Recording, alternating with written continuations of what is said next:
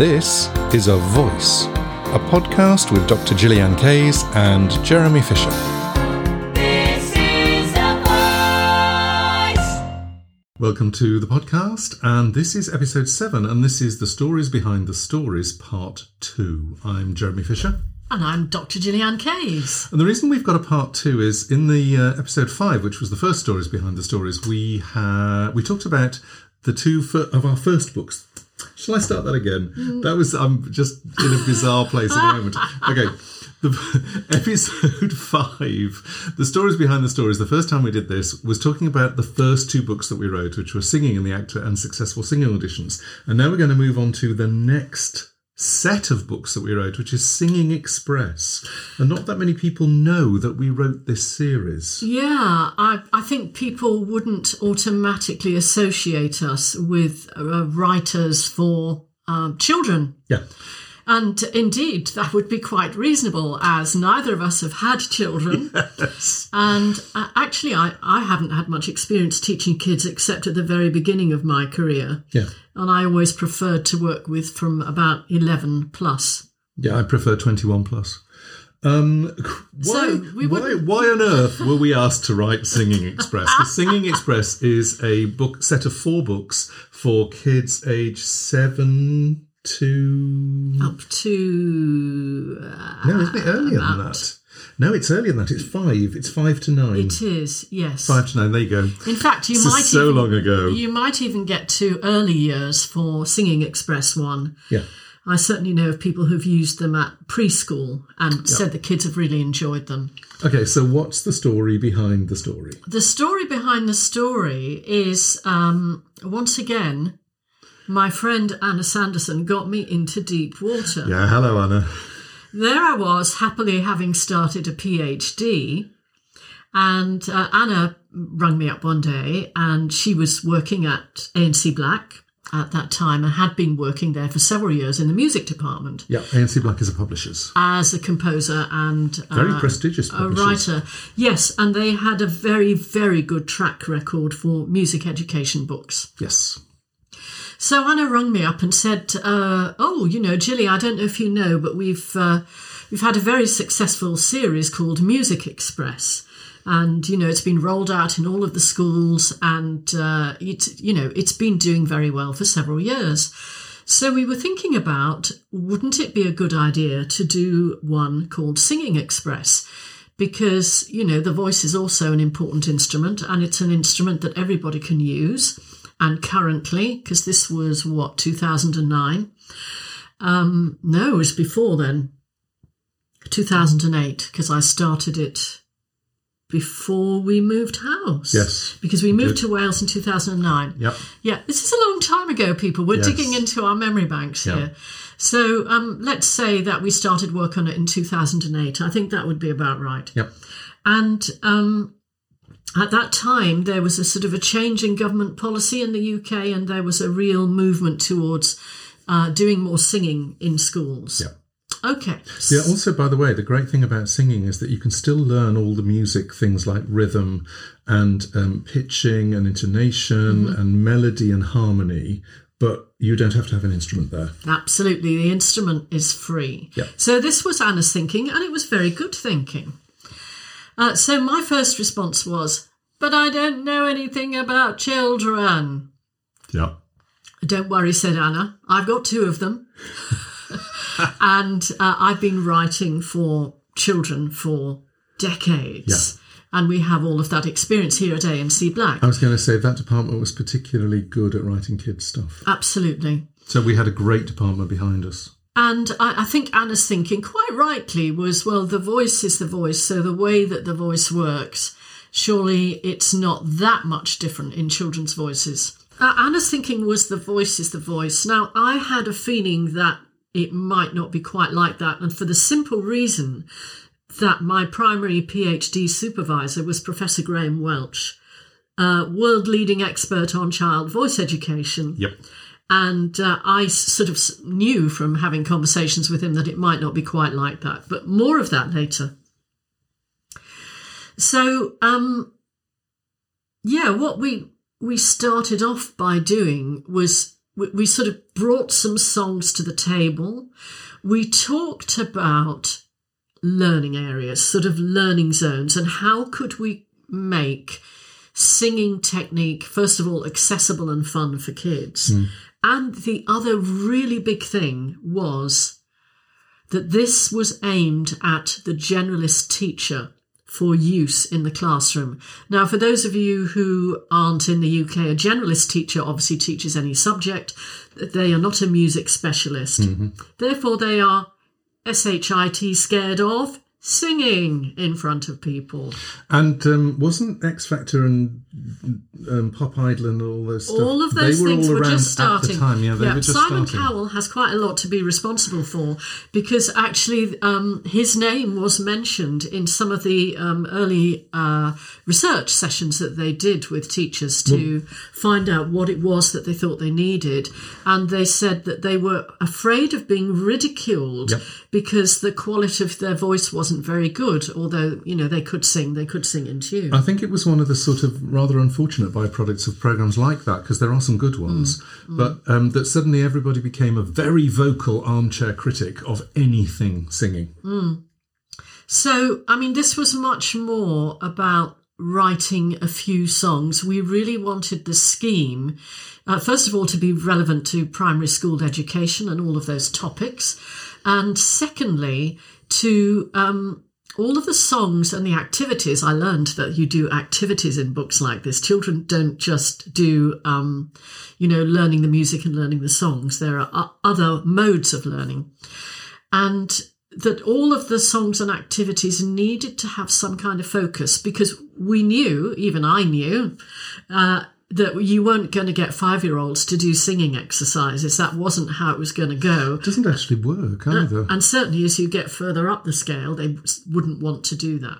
Um, I should just say at the moment that I actually wasn't involved with books one and two at all. So this is very much Gillian and Yeah. Anna.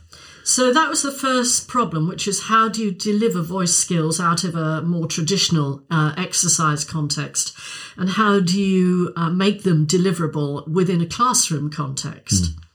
And it, the deliverable within a classroom context was very much A and C Black's expertise, and obviously mine was was the voice. Hmm. So uh, what we came up with, I'm just going to have a quick look here. We came up with these. Just before you go into that, I hmm. just want to say that, that in the books, in fact, in all four books, you have chants, games, stories, songs, whiteboard movie demos, backing tracks, vocal learning path. so it's very much multimedia. Very much multimedia. Yeah. Hmm.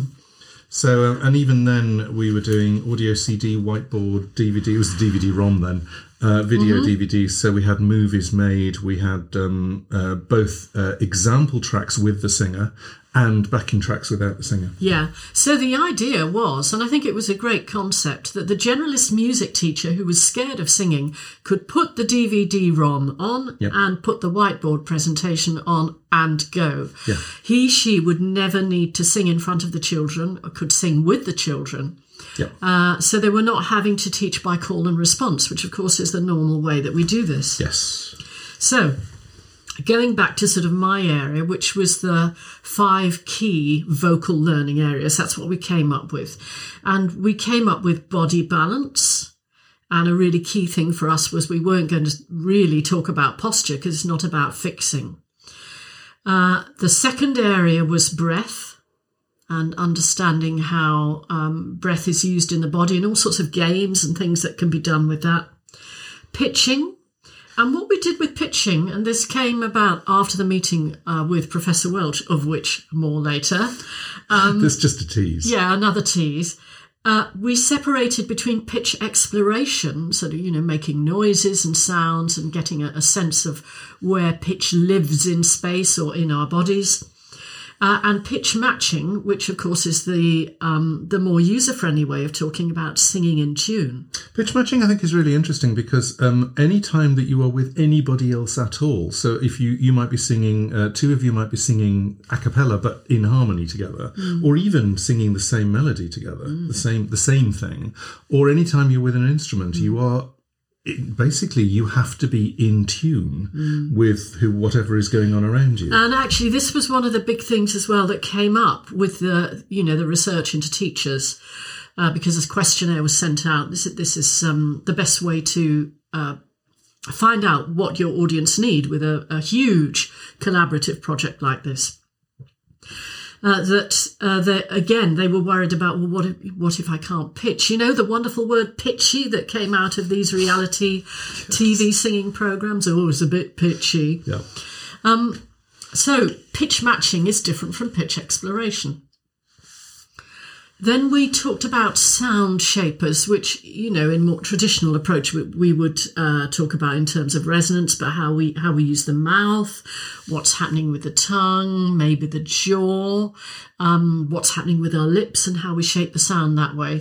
And uh, I I learned that in primary school they learn phonics, and so that was a great way for us to link with the phonics learning that kids are doing at that point in time um, for write, uh, written language and verbal language. Yep.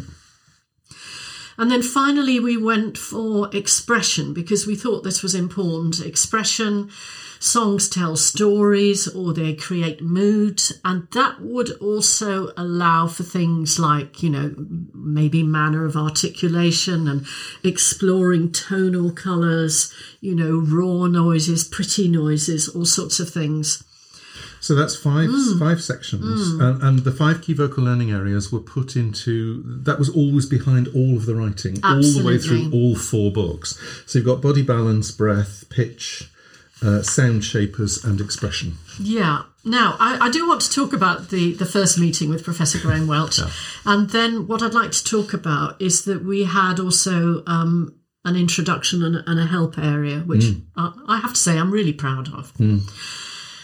So we said, yes, you know, um, Graham Welch, could we come and have a meeting? And it was myself and Anna and sort of the, you know, the, the whole, the creative editor. And we'd got a sort of mock up whiteboard presentation of a song, uh, which um, I think was called Hum Hum Hum. And we were quite pleased with this song. You know, we looked at it, we thought this was a, a good uh, vocal learning song. So Professor Welch sat there and watched the whole thing. It was got quite quiet, and he said, "Hmm, have you noticed that the range of this song is a twelfth?" And That's an octave and a half. looked at each other, bit of an eye roll.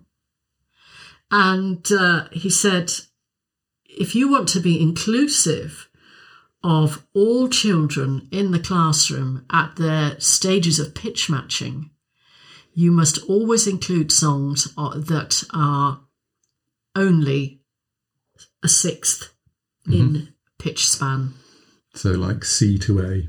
Yeah, at every level. So we kind of went into shock and we realised that all of the songs we got together, we thought, oh, these are really nice music. You know, we really like this song. This is a great song. This is a good song. Um, from a musical point of view, oh, that's very interesting. Nope. That is not going to work when you're writing for kids. I think I, I want to pick this apart because I think so many times, and even after the excuse me, even after the books were published, we used to watch, go and watch people do um, choral sort of training presentations for kids, and their opening piece would be an octave and a half. And I think this is really interesting because people who tend to do, and I'm, I'm doing a big generalization here, hmm. people who tend to do choral training tend to be musicians. Mm-hmm. And they are really attracted to big ranges, complex harmonies, complex melodies, complex rhythms because they're interesting, interesting and exciting. And when you're working with kids who are still in the stages of pitch change, which we're going to talk about in a minute, um, sometimes they have three notes, sometimes they have six notes, mm-hmm. sometimes they have seven notes. You know, they don't have an octave and a half mm. easily accessible. Mm. Or even sometimes at all. So one of the things was, um, it was one of the reasons I think that you included chanting, you included limited range things, mm-hmm. you know, three notes, four notes, five notes, mm-hmm. and ninety percent of all four books are only go over a sixth or possibly a seventh. I know that in book three there was one song that we thought was so good, and it was something like a 10th that we included it anyway, but it was the exception rather than the rule. And we put a note about that. I mean, this was a real shock because I have to say, you know, we, we had a nice batch of songs. Yeah. um, several inches deep, and we had to throw most of those out, and we had to go right back to the drawing board. I want to bring up the composers as well because so much of the music that was involved in this series was either arranged for us or composed for us specially. Hmm. And when we told the composers, I mean, we had a real team of them, and we said you can only write over a range of a seventh. Hmm.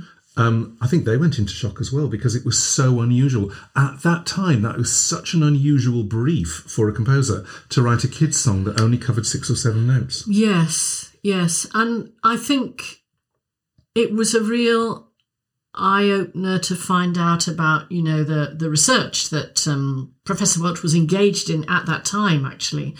And, you know, the, the first findings came out in about 2009 and they were looking into the national singing program.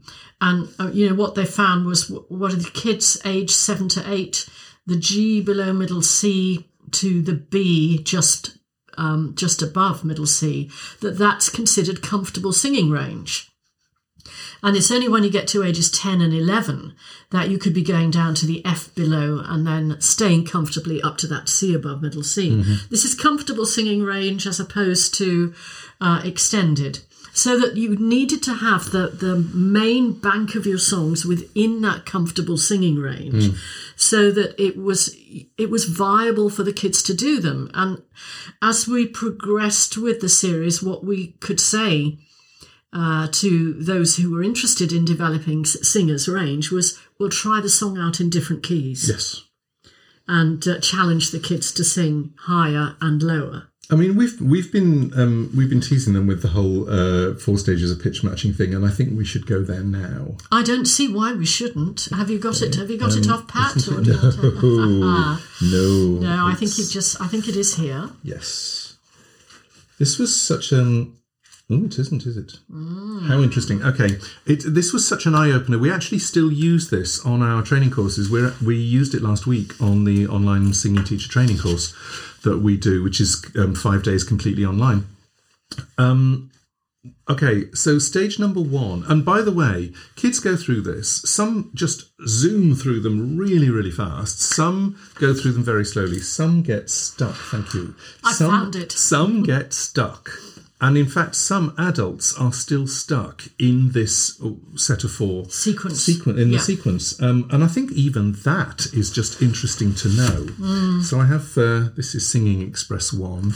Um, I have that here. And there's a help area at the back of it. Yes. So in the help area, um, we have the four stages of development adapted from um, Professor Welch uh, and his 1998 research.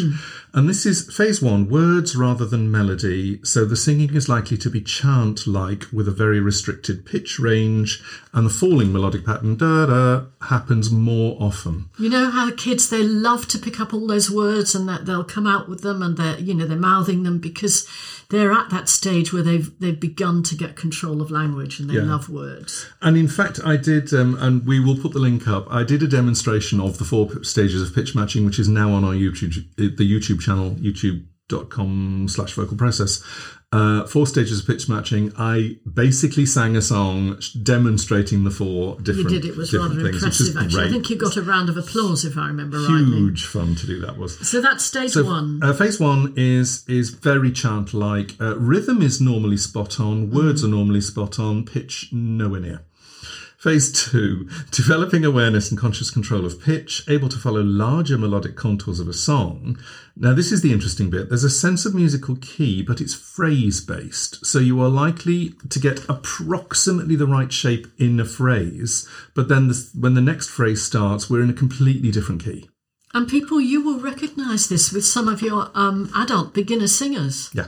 I recommend you go because I do a beautiful demonstration on the YouTube channel.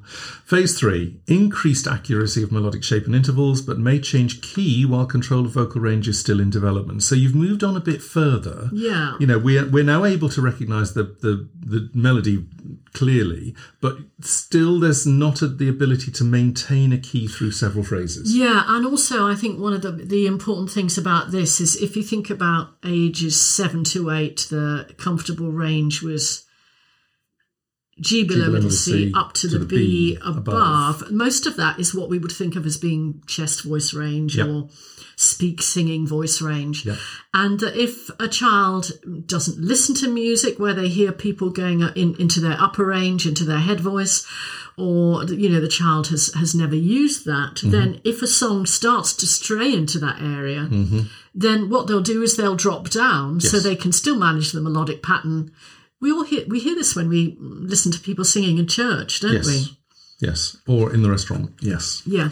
And then uh, phase four is no significant melodic or pitch errors when singing relatively simple songs of own culture. And we really need to unpick that bit at the end because relatively simple songs, so people can get them correct, of their own culture. So there is something about the tonality or the melody mm-hmm. or the history that is in their brain, in their psyche already, and they can recognize those notes and reproduce them correctly. And I would guess it's also the listening culture at home, whatever their parents listen to, what the kids watch on television, what Yeah. kind of music is uh, being used on television, um, even the, the music that accompanies adverts. Yes. So all of that, in a way, that's more kind of socio-cultural, but that's definitely going to impact. And people who run community choirs are going to recognize those stages straight away.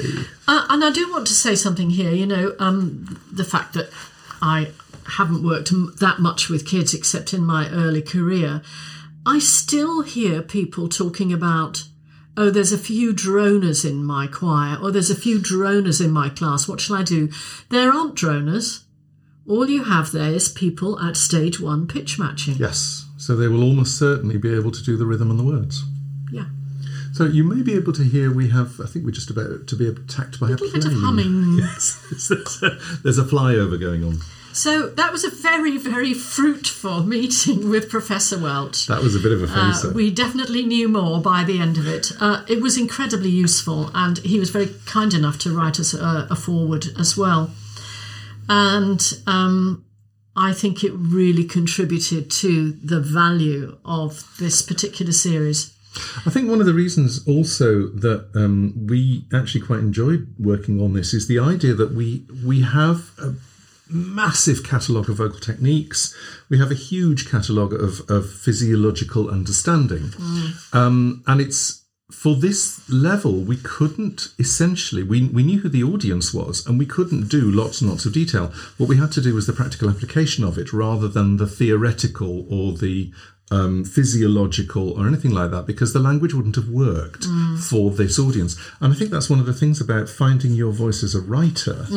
Um, it is interesting that our first one, two, three, four, five, six, seven books were commissions, and therefore we had a specific audience given to us to write for.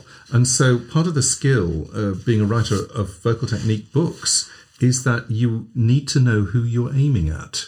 In fact, it was it's eight because it's the Oxford Handbook of Singing as well, which we're going to talk about in a minute. Because Yeah, we've got at the left. at the same time as writing this set of um, books for children and their teachers, we were also writing two chapters for the Oxford Handbook of Singing, which is basically academic level, uh, where everything had to be demonstrated, everything had to be um, validated, and peer reviewed. and peer reviewed. Yeah. So we were writing at two entirely different levels, and then Gillian was doing a PhD as well at the same time.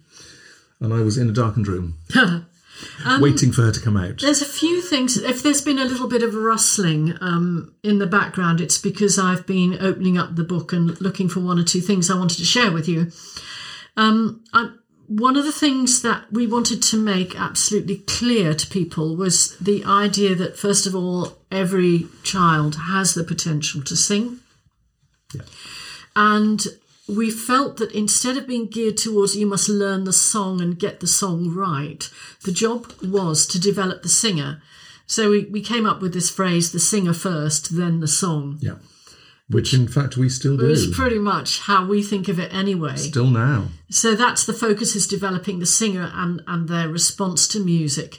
Um, music reading, not a requirement. Really, really important to understand that. And again- music literacy, musicality does not depend on music musical literacy. I think that was fairly unusual when this Mm. when this was written because um, often singing books just automatically assume that you read music, and we didn't want to do that. Mm. And partly because we've been working with actors for so long, for 20, 30 years.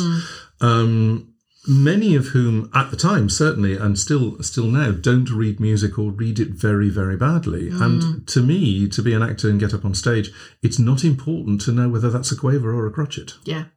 So that that kind of realization of what melody is and pattern, um, duration, which is rhythm, and pulse, and dynamic and timbre, which are, by the way, are all kind of goals in music education. All of those really, those were kind of outcomes of the songs and the learning activities that they did, rather than being spelled out um, in the in the, the text of the work, if you like. Yeah. And I think that's important. And we also talked about how a child voice differs from an adult's voice that it's not just a case that it's smaller but it's that the smallness has um different levels of importance. The lungs are smaller, so you know you're not going to develop breath control by using adult-sized phrases. Uh, you can expect a different timbre because the larynx is uh, is smaller. Uh, the texture of the vocal folds different, etc. All of those things that anybody who's interested in the lifespan of the voice is aware of. Um, I just want to sort of move on because I this this project took three or four years altogether to put together. Um, I books one and two were published, and then we were contracted to do books three and 4 uh, and I was brought in um, to expand the musical styles. Really, Yeah, that I felt that we were getting to a stage where uh, I'd given the advice needed on uh, the, the vocal learning targets, but that when it came to expanding the musical scope, that we really needed someone else, and I felt Jeremy was the right person for that. I had such fun. I've never had a team of composers to play with before. Um, that was so much fun. So we would we would have a song, and that song might exist or it might be written for us. Um, so. And uh, particularly, then we had another team of arrangers. It wasn't always the composer who arranged the songs for the books. So um, the song would arrive, um, and we'd go, "Yes, love the song, love the lyrics. That's going to work really well. Great range." And then I'd send it off to the arranger, and uh, to, to start with, it was like, well, you know, we need something, and it would be a quite a detailed list of things. And by the end of it, uh, there was one arranger in particular, and I would go, "Could we have something that's sort of sparkly Disney?" And that would be it. That would be the only thing, the only instruction I'd give. And what came back was fantastic. It was gorgeous, because he one, absolutely it? got what the brief was. Yes, I'd forgotten that you did all that. You were the one that did all these long phone calls, and then Yes. they'd, they'd sort of submit, you know, sample um, arrangements, and then they'd come back. And, you know, sometimes uh, a bit of tact is required. And sometimes it wasn't. Um, And some of them were highly experienced, Yes. weren't they? Yeah, there was Yeah. one, and unfortunately, we don't because we've sold out a book for, and I can't remember what the song was called, but it was a it was a Mary Had a Little Lamb song that then disintegrated into something much heavier, and I, I It- was well, it was pretty much metal. I was it, so thrilled because I got a sort of heavy rock accompaniment in, including a real guitar slash. Mm. And there were emails going backwards and forwards about where this guitar interruption was going to come to get us from the lovely nursery rhyme into the rock. And um, and I kept going, no, no, no, it needs to arrive on the third quaver of bar 17. No, that's not arriving there, that's starting on the third bar. No, and it needs to start on. And it was got immensely technical about where this single slide, guitar slide, needed to come. But we got it right in the end, and I love that because I snuck in some some heavy rock Yeah. just into the book because we had beautiful Disney stuff. We had jazz, we had um, folk, we had lots of different styles We of had world, world, music, obviously, to beautiful. reflect our multicultural society Absolutely, here in the UK. Beautiful Indian type uh, Mm. song with accompaniment. Mm-hmm. Really loved that song. So there's so many different styles in there. I actually forgot to count them. Uh, I was going to, but um, that was huge fun Mm. because it was what style is going to fit this lyric, what style is going to fit this song, and when the arrangement came in, did it work? Mm. Was it? Did it actually reflect exactly what was going on in the music?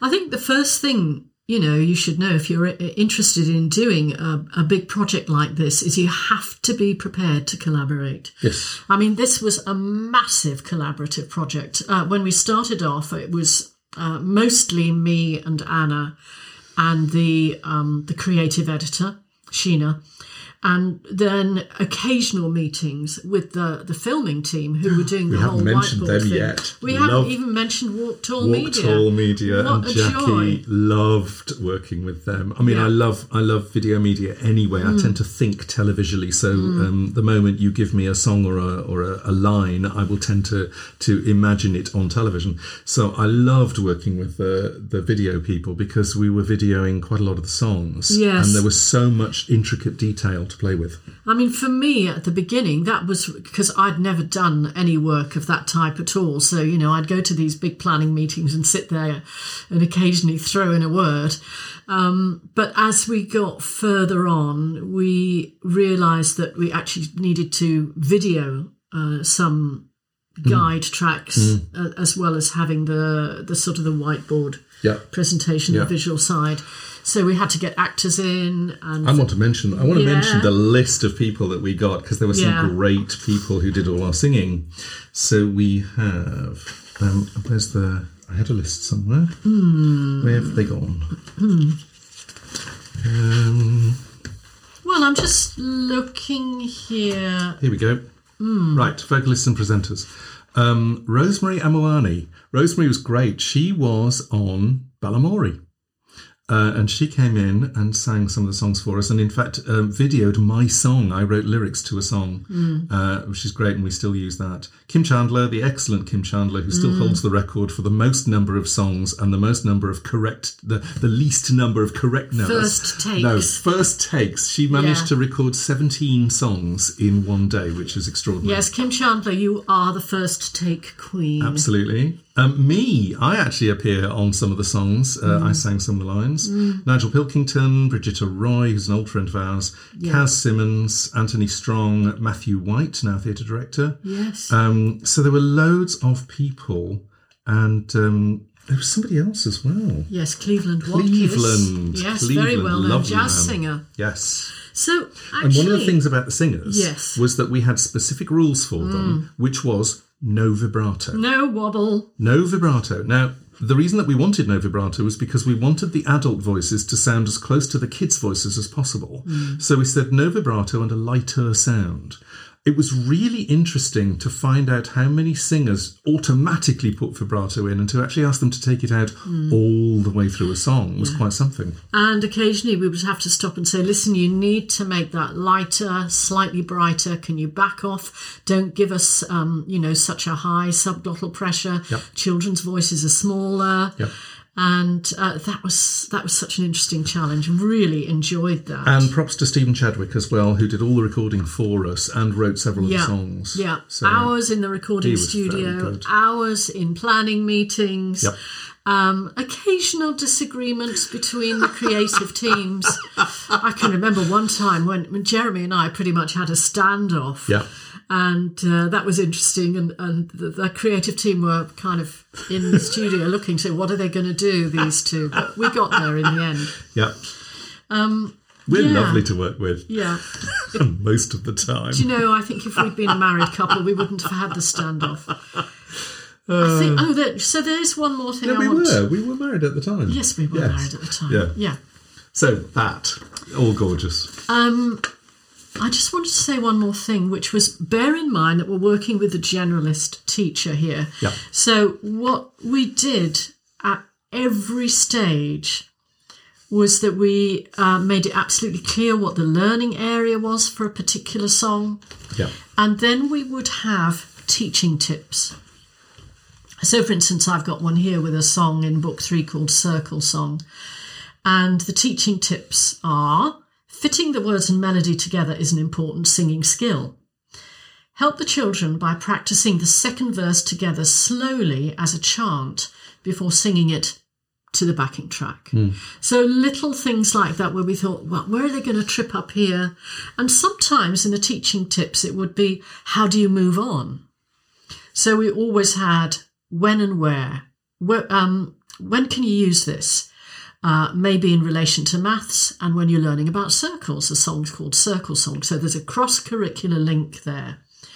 Um, maybe as a stimulus for creating a dance in uh, a sort of a physical session. So there were always new ideas that it wasn't just about singing the song; it was also about context Very much so. and variation. And that's something that's incredibly important for schools that sense of cross curricular learning. Hmm. And then guidelines for how to get started, how you're going to start teaching them, and then what are you going to do to move it on? You know, is there a higher level that you could do the song at? Could you explore it further? Hmm. So we've got that at every single stage. I must say, I'm very proud about that. I just want to, before we move on to onto the next book that we wrote, um, I want to talk about movability, which was um, the the one song that I wrote the, the lyrics for, and I'd just done some qigong. Uh, something a course that had qigong in it, and there's a sequence of qigong movements, and I went, I love this. This is really great because I feel the energy flowing when I'm doing it. Oh, anyone who has worked with the late Mary Beth Dane Yes. will be familiar with these moves. I think there's eight different Qigong moves, and they are, in fact, a very nice physical integration warm up. So a song arrived um, on my desk, uh, which was I've even forgotten what it was called now. I think it was called Singability or something like that. And I just went, "Ooh, that's this is interesting." If we took the moves and the words from my sequence and we put them onto that song, that would actually work really well. Uh, so it became the song Movability, and it was filmed for um, the video. And in fact, we've we've used it ever since, and we use it as a warm up. We've actually used it as a warm up on our courses, and um, I don't know whether it's anywhere online. I'll have a look. Um, but I, what we found is that it, it was written for nine year olds, but um, we've had adults doing it. We've had drama students doing it in Yeah, in, in apparently, the street first year undergraduates first love year it undergrads warm love it. Um, and it's all all the moves are set. The melody is five note pentatonic. So there are only five notes in it. Um, and the it's a very simple melody. It's a very simple rhythm but the fun is in all the movements and you do them one by one and it because they are qigong exercises you can feel the energy moving it's a real energy warmer upper so love that song um, very pleased that that's out there Yeah, if if we f- uh, find a performance of it on YouTube, Yep. maybe we'll we'll post the link to it. And if you want to do a performance and let us know, we would love to Yeah.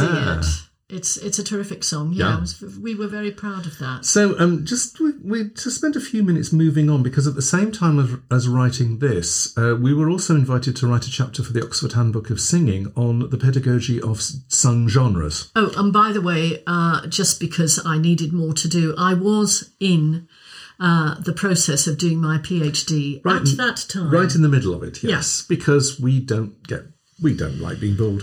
Um, so we were so invited. we got books one and two done. yeah, Then we moved house, yes.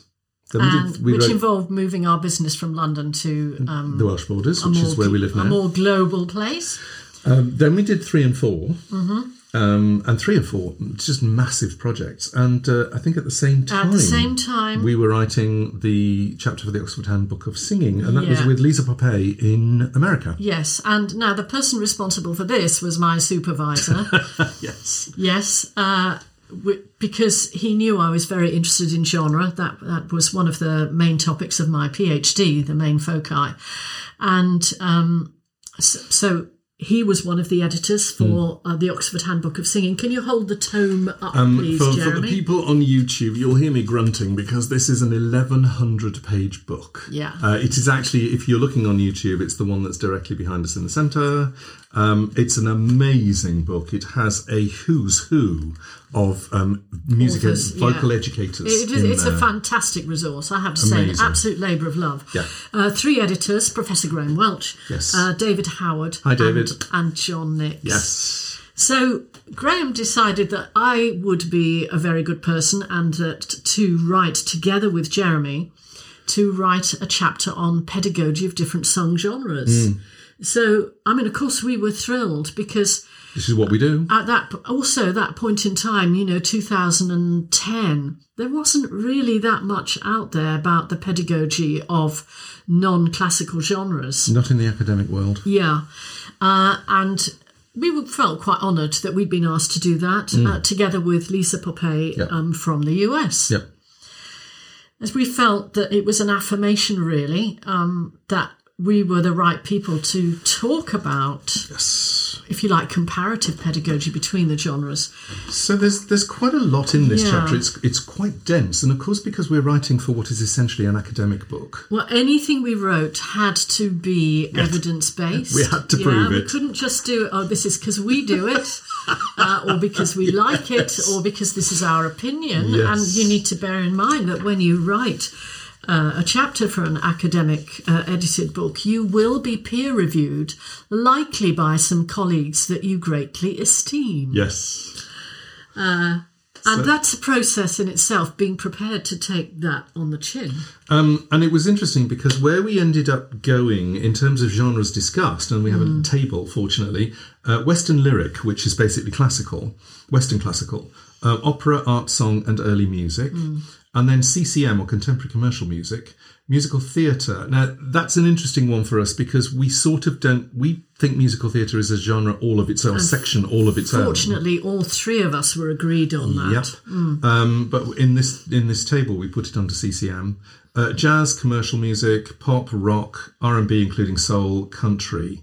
Um, so yeah, there was that was quite an enormous spread of of stuff. And in fact, in for the research that I did with um, All Music Database, there hmm. are something like seven hundred different genres just in hmm. contemporary hmm. commercial music. Actually, it was very good that we had Lisa as a co-author on this because she was kind of very on the money about all of these different areas. Yeah. She's taught a lot of the subgenres of contemporary co- commercial music. Yeah.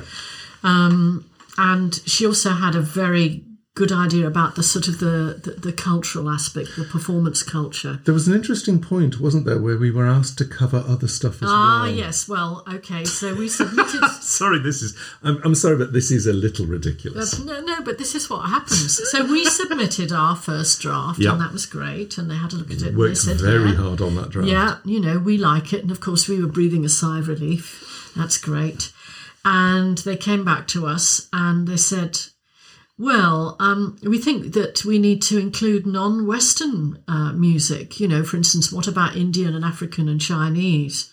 And you know um, the Home Alone look, where you're going hands on your face with your mouth open. We were going, hang on, we're already covering 700 different genres, and now you're asking us to cover entire country outputs. So we said, no, it wouldn't. We not said, for us. we don't know anything about that. I mean, it, you know what? What the thinking, quite rightly, was if if we're talking about music culture, why are we only talking about Western music Yeah. cultures? Yeah. and that was uh, absolutely Fair enough.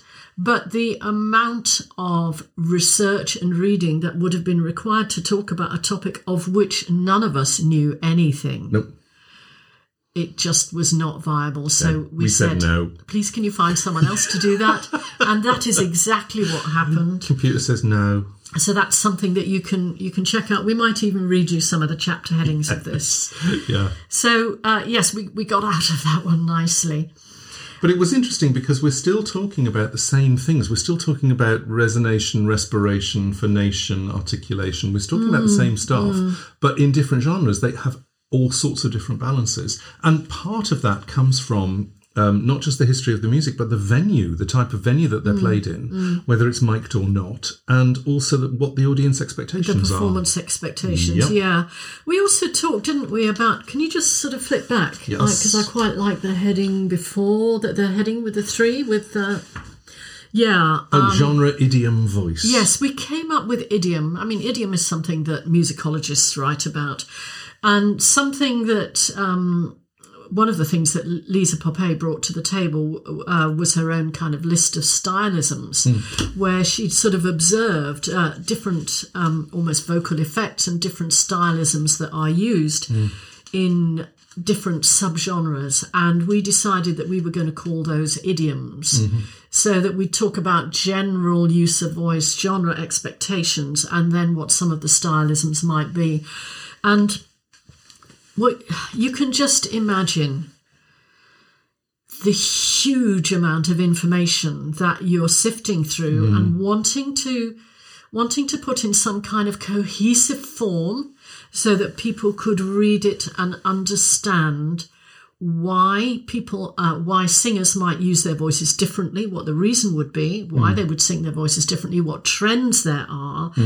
And from that what kind of teaching approaches might be used. So there was a massive amount to get through and without some kind of framework that would have been impossible. Well, I think it was working the framework out took so much time because it was such an enormous topic to deal with. yeah Um, we just had to take a stance, um, literally, to be able to start something. And I think that that's something that I'm probably quite good at. I mean, I was in the middle of doing a PhD, so I was having to think sort of categories and structural thought. And sometimes it can box you in, and you have to be careful about that. Well, you essentially became lead writer on this. You were doing most of the writing of it, and uh, Lisa and I were doing lots and lots of discussion and and um, uh, and input on it. But also, I think I was being headmistress, is really what he's saying in No, the I'm most not. polite no. possible no, I'm way. not. No, of the of the three of us, you were also the person who had the most experience with I, references. well, I was looking at the at the um, academic targets, if you like. That So- was what I felt. anything I that we bring. put, yeah, anything we put in the chapter had to have uh, an academic reference of some kind. Hmm. So, um, and that's really interesting because there are lots of things that we could have put in, particularly. I mean, if it was anecdotal, we had to say anecdotal. Anecdotal. And, and Jeremy, I w- want you before the end of this session, I want you to talk about the transcriptions. and the survey. Yes. Yeah. Okay. Um, but the, there's a there's a table, table thirty five point three on page seven hundred and twenty. You can buy the interested. chapter separately, You can. We will put links You for can. you. Um, where we talk about vocal effects and what the descriptions are, and obviously we're talking about tone onsets. So you've Hmm. got um, the glottal, the the aspirate or breath onset, and the glide onset, or the simultaneous, or the singer's Or the onset, or smooth. smooth onset, Yeah. whatever you want to call it.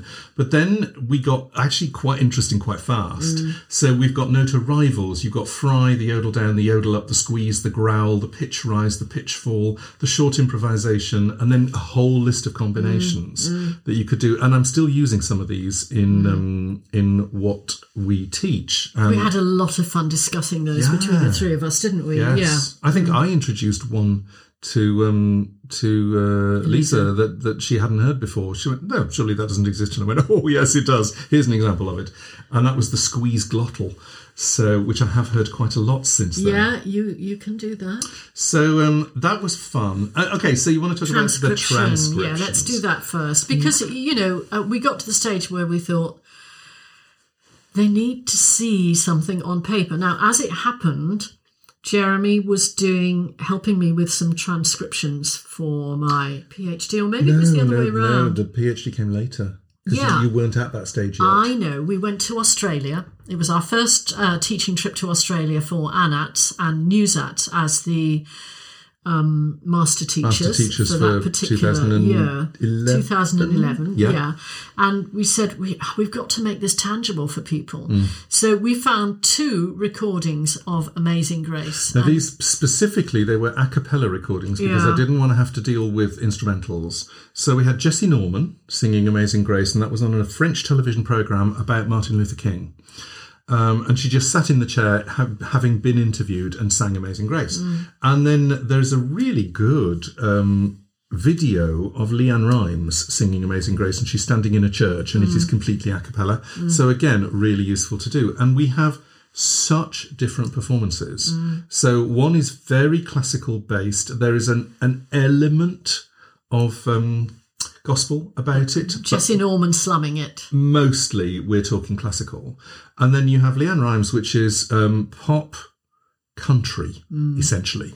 So there's there's two different flavours in there, and I transcribed them. So um, and I think we might be able to put this up somewhere. It's probably I can put it up on the the Well, um, I don't see why you shouldn't. the I don't see why you Vocal shouldn't Princess put the visuals up. Yeah, Yeah. because it is so amazing. It's so interesting just to see the notes that they were singing, the way that they moved between them. The one thing we didn't do was phonetic transcription, which would have driven me nuts. So if anybody wants to do a phonetic transcription of either of these recordings, please do. Any please of let you us know. phonetic geeks, yes, please, please do. And I think what's nice about this is that it reminds us that a piece of music on the page is only a guide, and that even a classical singer is lifting that music off the page. And you would be amazed Oh, You will be. how many pitch glides there are, pitch even glides, in Jessye extra Norman's. notes, yeah, and also which notes you pitch consonants on. I marked those as Mm. well. Um, and uh, when we got to LeAnn Rimes, I was marking uh, yodel flips. I was marking creak onsets and Ah, offsets. fry on sets. Um, fry on sets. I was marking slides and glides. I was marking notes that were in tune, notes that were out of tune. There's one particular thing which is an effect, which is to sing a note slightly flat Hmm. uh, to make it sound like it's harder work than it actually is. And also all the little ornaments that she puts in. Yes. Masses of little Oh, little riffs. I ended up using a little app at the time called the Amazing Slow Downer, Mm. just so that I could slow everything down to walking pace, Mm. um, but keep the pitch the same, so I could work out what some of the um, some of the the tiny little demi hemi demi semiquavers are that she was putting in. So if you haven't seen this chapter, uh, have a look. Once Yes. we've got this up on the website, I think you'll find it really enlightening. Yes. So that was. Um, it, I'm not going to say that was fun to write because it was actually very intense and hard work, but um, we're very proud of it. Yeah. And we still use um, things from that book. Yes. Um, I want to talk about this whole business of when you have knowledge, how you then apply it, because knowledge is is utter, basically utterly useless unless it's applied. So it's taking information that we have. That sounds like conversations we had when I was doing my PhD. yeah. Um, it's, it's when you take what you know and you work it to something, or you work it to an audience, or you work it to a singer. Yeah. So you have that knowledge, and you know, I was already doing a PhD uh, when we started Singing Express. So how was I going to really bring that knowledge to a level that was going to be communicable to the generalist singing teacher and the primary school I just remember singer? what ended up being my favourite phrase for a couple of years, which is "No, that's PhD speak." Yeah, I got it for you. Learned that from Anna. She said, "I think all right. Thank you, Jilly, for a PhD moment now." Yes. Now, can we make it practical? Yeah, yeah. So, um, And in fact, um, we're going to do a podcast in the future where we talk about how we take the A and P, the anatomy and physiology language and information and knowledge that we already have, Mm. and how we work it for different audiences, because ultimately that's the goal. that is the goal. That's very important, Yeah. actually. So even writing this stuff, you know, finding our voice was, and oh, by the way, can we just talk collaborative writing? Mm-hmm. Can we talk collaborative writing, Gillian? Can you be nice? One of the things that Gillian does, we have very different styles of writing because I will sit and I'll write something and I'll be really, really focused on it. And then I'll come out of the room and I go, hey, you know, can I share this with you? when we talk about it. And Gillian is of the opinion that really she doesn't want to share anything at all with me until it's perfect. I have a little nugget. So three months later, And I I'm have going, to grow my little seed. yes. Yeah. Three months later, I'm going, um, would you like to tell me what you're doing? Yeah. It was it's been a um, a little thing of gentle argument since two, since 1999 in fact I think we got it right when we wrote "This Is a Voice." I think we did yes much better with that one. 2016 that, was 16 Yeah. years later 16 years it took us to actually be able to do the process in a way that worked for both of us Yes, I think you put that really nicely. thank you I don't know what else can we say. I, I don't think we Oh. should talk about the other chapter except to say that it exists. the other chapter exists um, no I will mention it uh, because this is in fact the opening chapter of the book and it is the anatomy and physiology chapter written for academics So I just breathed out after finishing my PhD. Yeah. You know, and guess what? An email comes through from uh, Professor Welch saying, "Well, um, I need someone to write." No, no, no. What he actually said was that basically that chapter in your PhD, it was two chapters, wasn't it? No, it was chapter two. chapter two Yeah. was so good that he wanted you just to morph it slightly to, to actually work for the Yeah, book. yeah. That's actually There so was a little moment Keep of pride. doing yourself down. Yes, um, and It's uh, extremely good, and if you can get hold of that, it is one of the best chapters I've struct- read. structure and function of singing Structure and voice. I function of singing voice. It's called. Oh, can we just finish off with reading the section headings for the Oxford Handbook of Singing because it is you do that. it is a fabulous resource. And okay, so kudos to Professor Welch, David Howard, and John Nix for this labour of love because it takes a long time. Yeah. So uh, you've got the first section is the anatomy and physiology of singing. And bear in mind, in each of these sections, there are at least four different uh, chapters uh, by f- at least eight different contributors. And my structure and function of singing voice was the first one. So I was the first chapter in the book, which Yep. is I think you're the you're little one of the, moment of pride. you're one of the few people to have written a chapter by yourself. Yeah, there are a few of us there, I can see. And then uh, the next one is the acoustics of singing, Yep. with lots of lovely contributions there. Um, the psychology of singing. And then the development of singing across the lifespan. Singing pedagogy, that was our second chapter, was in there. Uh, the collective choral voice, wider benefits of singing, singing for health and singing and psychology. And then singing and technology. And future perspectives. future yeah. perspectives, yeah. It's such a great book. This. Yeah, I mean, every very time I open it, I find something. Oh, that looks so exciting! Yeah, very proud to be part of that. Um, I just want to finish with why do we write books? Because I can tell you right now, it ain't for it the money. It ain't for the money. Oh Lord, no, I think. I think with one of my books, I earned enough to have afternoon tea. I don't know who you had afternoon tea at the Ritz with. It Now, I. I was going to say it was afternoon tea at the Ritz, but then with another book, I've earned enough to have afternoon tea at the local pub.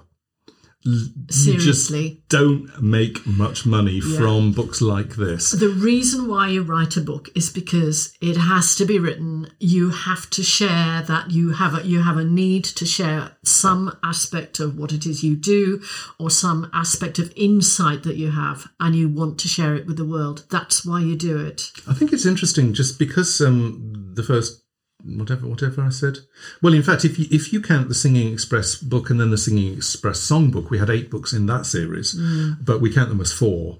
Um, I think it was the first seven books were commissions, but even when you're offered a commission, you still have to go, do I really want to write this?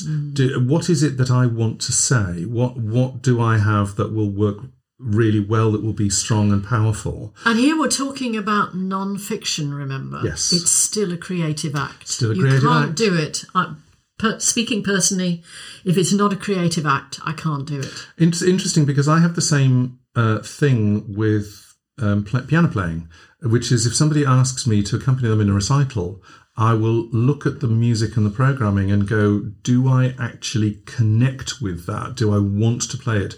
And if there are usually in, in a in a recital, there's loads of stuff that I want to do, and there might be one piece that I'm going, oh, I really don't like this one, and I have to work really hard to find something that I want to share in that piece, mm. something that that I think is so special or so unusual or so something that I want to share it with the audience. And if I can do that, I can connect much deeper into the piece. So, um, I Oh, and think we did the same thing with the webinars. Every single one of the 18 webinars had a reason for it for its existence. Yes. There was something that we wanted to get out there. We were sick of the bullshit and we wanted to get information, really clear, solid, practical, technical Mm. information out there. Well, frankly, something exciting that you're doing in your lessons and you're doing it on a regular basis and you're thinking, I, I think other people would like to know about this. Yes. Now, we need to segue quickly to the end. Um, having said that Yes. it's difficult to earn money from writing books, it's one of the reasons why we're self publishing now. Yes. And Jeremy's first uh, self published book was How to Sing Legato. How to sing legato. It was seven years on the pot. I finally got off the pot and um, and published it. Um, really pleased. It went to number one on its first day. I love this book because it's the no bullshit. This is how legato works. This is what it is. Um, this is it. Here are the and it's exercises. gone Here's how down do rather it. well, hasn't it? Yes. Yeah. Yeah. Good. Can we finish in three minutes? Uh, easily. Yes. Everybody, I have a lovely, relaxing Feldenkrais session coming up any minute now. Of course you do. Um, so yes, Uh, so we are being sponsored today by Canny Publishing, who, which is the publishing arm of Vocal Process, and uh, How to Sing Legato was the first book that Canny Publishing produced. We're now up to three. Um, so thank you, Canny Publishing. Uh, everything that we've mentioned, we will put links into the uh, description box, and I think we're done. I think we're done. Yes. Thank you very much for listening. Yeah, absolutely. Bye. Bye bye.